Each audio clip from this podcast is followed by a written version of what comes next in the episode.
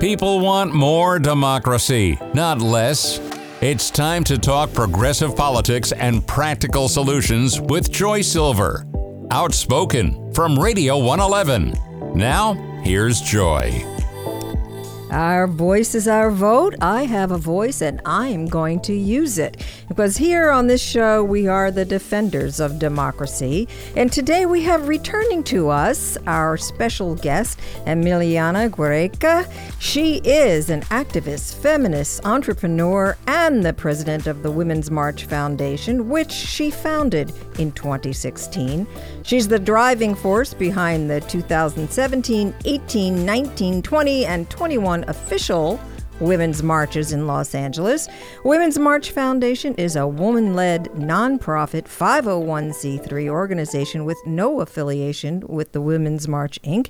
As an independent organization, WMF continues to work towards the vision of shared humanity and equity for all, regardless of race, religion, gender identity, or sexuality. And we're going to be talking about what's at stake in November 2022 from a feminist viewpoint. Welcome, Emmy. Hi, thank you for having me. I didn't know we could come back, so thank you. Oh, yes, we always want to hear from you. My goodness, you do so many things, and it is getting closer to the election. So I wanted to get your viewpoint and learn about what the Women's March Foundation is doing and what it's been doing towards the election. So, what's at stake, Emmy? What's at stake for us all? Well, I think, you know, as we look at days to election time, but who's counting? Um, you know, we are, we're really looking at a high voter turnout for women. We've registered women throughout the year across the states from Iowa to Nevada, you know, to uh, Minnesota, and of course here in California. So we've been doing that all along, but we, what we have seen since June 24th, um, the ruling on Roe v. Wade, we've seen a lot more energy and a really increase in voter registration, specifically specifically young women, mm. young women, and that first generation voter that had apathy, that did not think that their votes mattered. Well, now they know that it does matter, and that our local and state legislators will have something to say when it comes to their autonomy. So we're we're really looking at a high voter turnout, high voter registration, um, which is something we have focused on throughout the year, but we saw a lot more energy um, right after the decision on Roe v. Wade. I saw a lot of that here when we did the Bands Off Our Bodies rally, and it was significantly, significantly different in the population makeup uh, regarding age. And it was the first time that I ever saw that many young people at a rally in that way. And I'm talking young. Uh, this was probably starting at like age 12 all the way up, and then younger high school people, and they all wanted to know what they could do and how could they help. And I think this is very, very different about the energizing of this issue. They grew up this ban and this this Roe v. Wade and and all of these rulings have really changed the landscape. I've never heard of the Supreme Court taking away of people's rights. Uh, this is just an incredible moment. You know, you're saying that it's not just in California, so where else are you working? Well, we are working across um, 16 states. So 16 states we're working. Uh, yes, and I'm going to say you, that a little busy, are you? right. I mean, we are registering voters. We're sending out voter registration kits. Um, throughout the country. Um, Wisconsin, Michigan have been really up there for us. Kansas, I mean, women from across the country made phone calls to Kansas to make sure that abortion rights were were solidified in, in the state constitution. How did you get in? I, I just want to zero in on Kansas for a minute.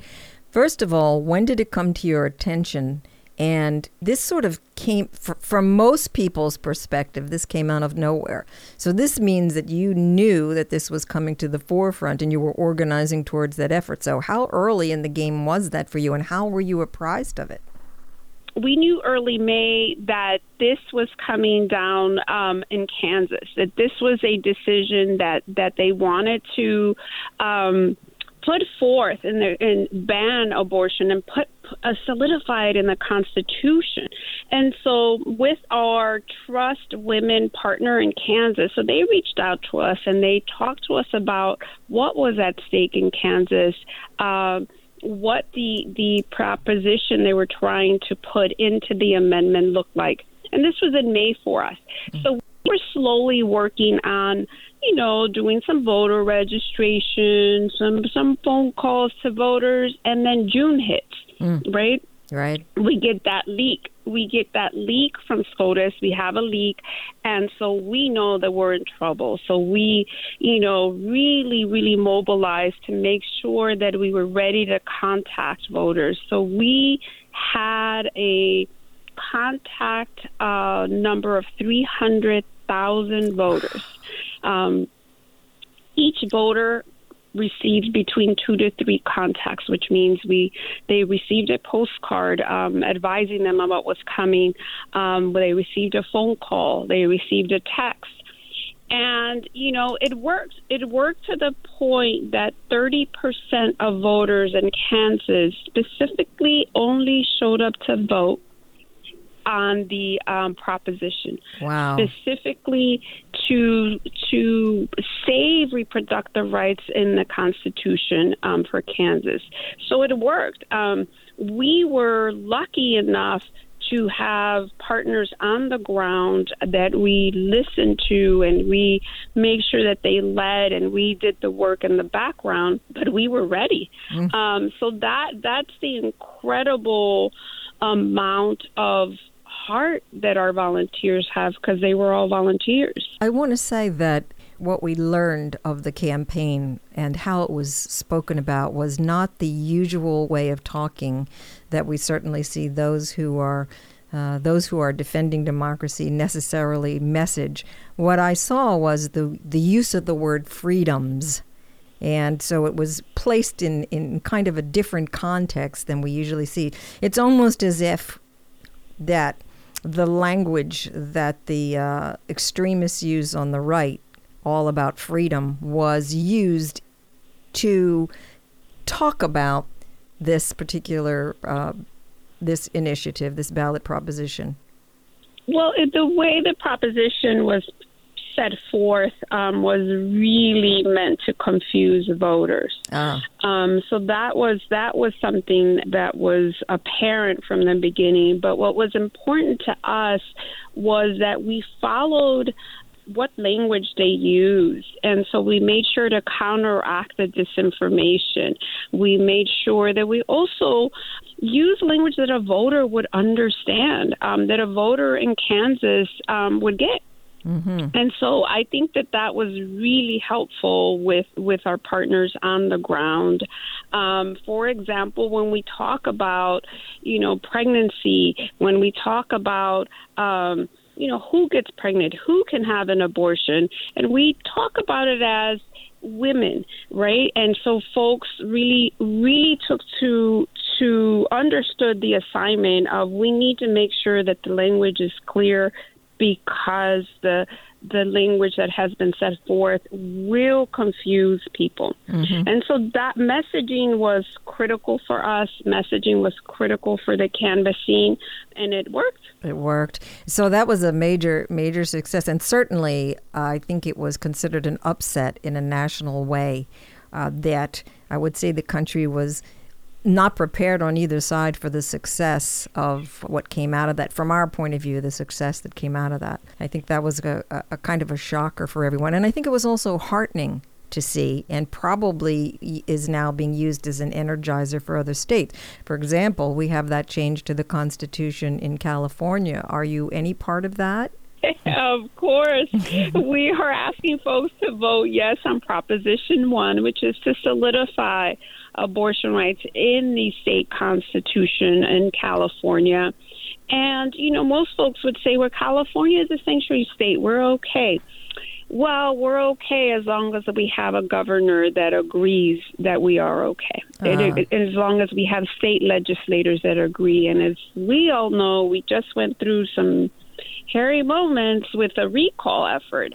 Um, so we've we've got to make sure that that our our rights for re, our reproductive rights are solidified in the Constitution, so that it is not up for debate every single election time, as we see now. I mean, we now are talking about um, uh, Lindsey Graham talking about a you know nationwide abortion ban, and so which brings us back to the state battles, to the local state legislators, and making sure that we are electing um, those those folks that believe that a woman's right to choose is a woman's right to choose. Yeah, um, it, it, on your uh, site, on your on your website, there it says that. Uh, it says regarding the marches, because you are the Women's March Foundation, but what you say on that site is that it was never just about the march. So could you tell us what's coming up uh, in terms of uh-huh. October 8th?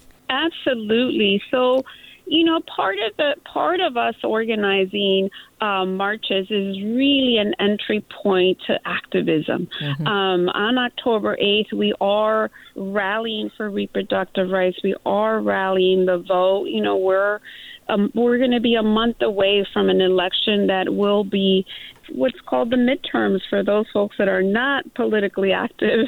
We need you to vote November 8th. We call it the midterms, but really it's important for us to make sure that we continuously um, organize. And so on October 8th in Los Angeles and across the country, women are organizing, whether they're organizing a rally, a march, but in Los Angeles, we're organizing training sessions how to register voters, how to talk to voters, how to persuade them, um, how to phone bank for candidates, how to continue building that activism muscle beyond marching. Um, because marching is, is an entry point.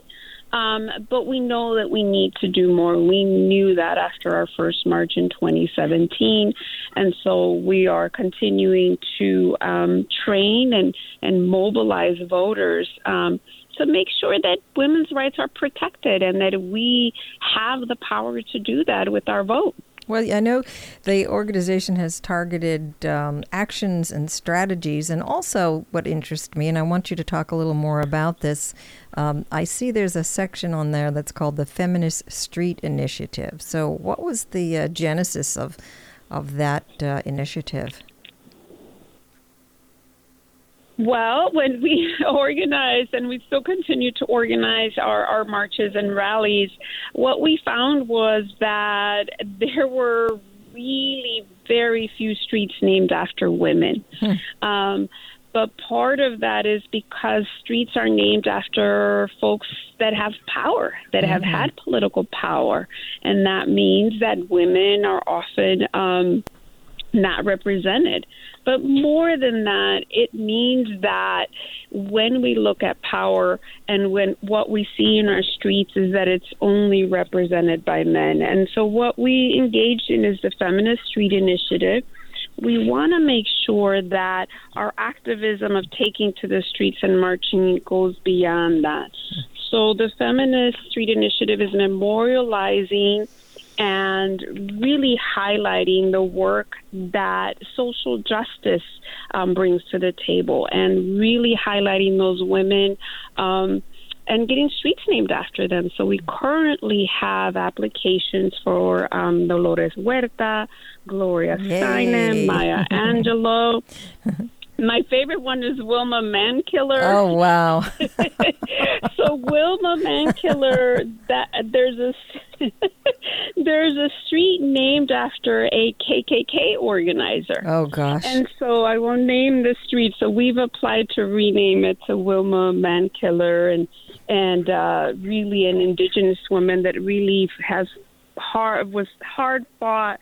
Um, for for women's rights. So all of these women have a place in history, but currently have no streets named after them. That's a bit. Um, I think, um, and I think people might think of that as well. How how critical is then? But when we look around at the statues and we look at the street names, and we see that so many statues and street names are for those people who are either KKK leaders or part of the Confederacy and considered. I mean, this is really important because it is, uh, these are organizations and people, and mostly men, of course, who have been against the unification of the United States. And yet, it would be like, it would almost be like saying, well, let's have a street named after Goebbels in Germany. I mean, you don't see anybody who is has has uh, pulled the country apart or been part of the insurrection team um, documented and, and made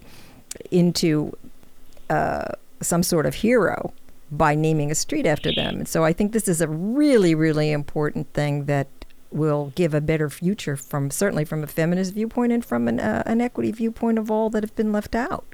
Oh, absolutely. And I mean, typically streets have been named after after men in politics. And as we know, we're not equal there yet as well, right? So our goal is to really memorialize these women's struggle. I mean, what we're talking about, RBG, mm-hmm. RBG should have a street named What she, you know, what she has brought forth for future generations, but it's also about equity. It's about yes. equity in the streets, and it is about making sure that our, our young women know how hard these women fought for us to have rights, for us to have credit cards, for us to be able to own land, for us to be able to vote. Right. Where's Bella Abzug Boulevard? You're talking about credit cards, right? Where's Bella Abzug Boulevard?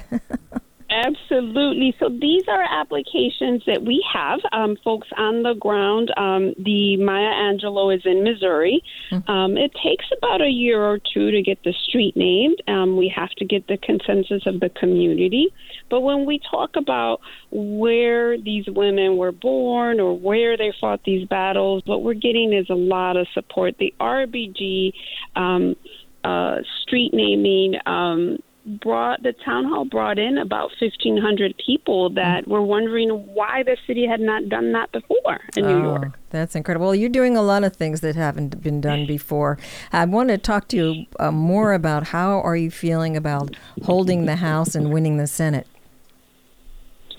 I am feeling good about holding the House and winning the Senate. I am I'm feeling good about it because I see the the momentum. I see the calls currently at our at our hub in Los Angeles. We have 50 volunteers right now phone banking for Catherine Cortez Masto. Yeah. We've got 10 volunteers just sending out postcards. So I'm feeling good about it, but but but we cannot be too complacent. Mm-hmm. Um, I see that some of the polls have folks in double digits and say, "Oh, they're up by 10 points, they're up by 12 points." I would say do not believe the polls. Continue working because we have this thing um, what we're calling the silent voter. That voter that refuses to tell you who they will vote, but they're high propensity voters. That voter that tells you, I'm not sure if I'm going to show up, but we'll see. That voter will show up, and they're probably not voting for someone that is pro choice. Let's, so I'm going to ask folks to, to not be complacent on that. Absolutely. I want to talk a little more about Catherine Cortez Masto for a minute because she was the heir apparent, as it, I guess, kind of an heir apparent to uh, Harry Reid.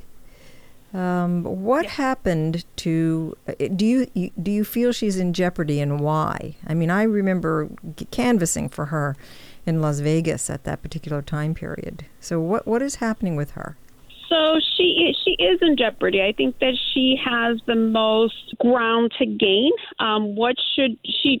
We thought she should not be sweating it. We thought she would be okay. But the state of Nevada has three percent of the state of Nevada has new voters. Um, the state of Nevada, with the COVID pandemic, really got hit by unemployment. Um, so there's there's a lot of factors there, um, and the state of Nevada is really um, reconsidering. And usually, there, it's a referendum on on the president. It's a it's not necessarily on her.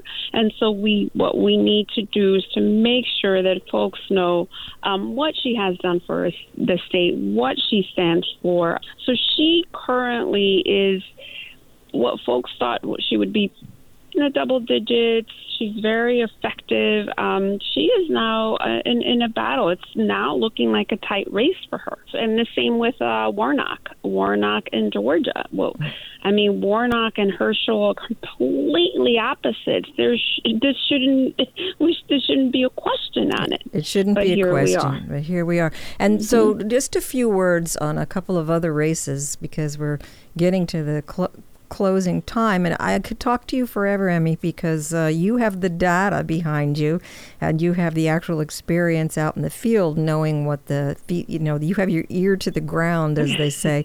but a few words on the Cheri Beasley campaign in North Carolina. How, how is that looking for the Senate race? So, Cheri Beasley close. That is another really tight race. Um, so Cheri Beasley needs a little bit more of name recognition. So if we can just get folks on the phone calling, um, what we're seeing on the on the phone banks and text banks is, oh, I did not know that she was running or I did not know that there was an election November 8th. So it, she needs a lot more of um, touch points for her voters. Mm. Um, so that's that's where we're at. I mean, you're talking about days away. Some of these folks have gotten one touch point or have not heard from the campaign. Right. How many touch points does a voter need? Ooh, I could talk about this for days. a low propensity, low propensity voter, which means they show up only for presidential elections, um, needs about seven touch points in order for sh- them to show up on a midterm. Mm. A mid propensity voter needs three touch points. And a normal voter that shows up rapidly, like I do, we need one touch point. Even we need one touch point. Mm. That's so a, we have our work cut out for us. Are there any house races that you see where women are on the edge of taking either taking the seat or holding the seat that you feel are critical to the election? So, a lot of house races. I would say Wisconsin. I would say there's quite a few, but I what I will say for people is to pick a candidate put in 30 minutes or an hour. Even if you are in California and you feel safe, you may have a local election that you feel safe in. Pick a candidate outside. Pick a Wisconsin. Pick an Ohio. Montana is another one. Denver. Arizona, Arizona. I'm always in the you know West Coast. I pick Arizona. I pick you know Nevada because they're close. Well, and they're so close that yeah. If they want to join the effort with Women's March Foundation, where can they reach you and how can they join up for the effort? Yes, I am at womensmarchfoundation.org. I am at Emmy at womensmarchfoundation.org. If you want to register voters or talk to me all day about politics while we phone bank, we can do this. Well, thank you, Emmy Guereca. I'm gonna, you know, we're gonna be calling on you again, and that's what's at stake in November of 2022. But there's a world after that. Certainly, you have a feminist viewpoint, and that's important to us. And thank you for joining us today on this episode of Outspoken. And as we near the upcoming midterm elections, we'll continue the focus on our next episode. We're going to be talking to Cristal Reina about the women's wave in 2022.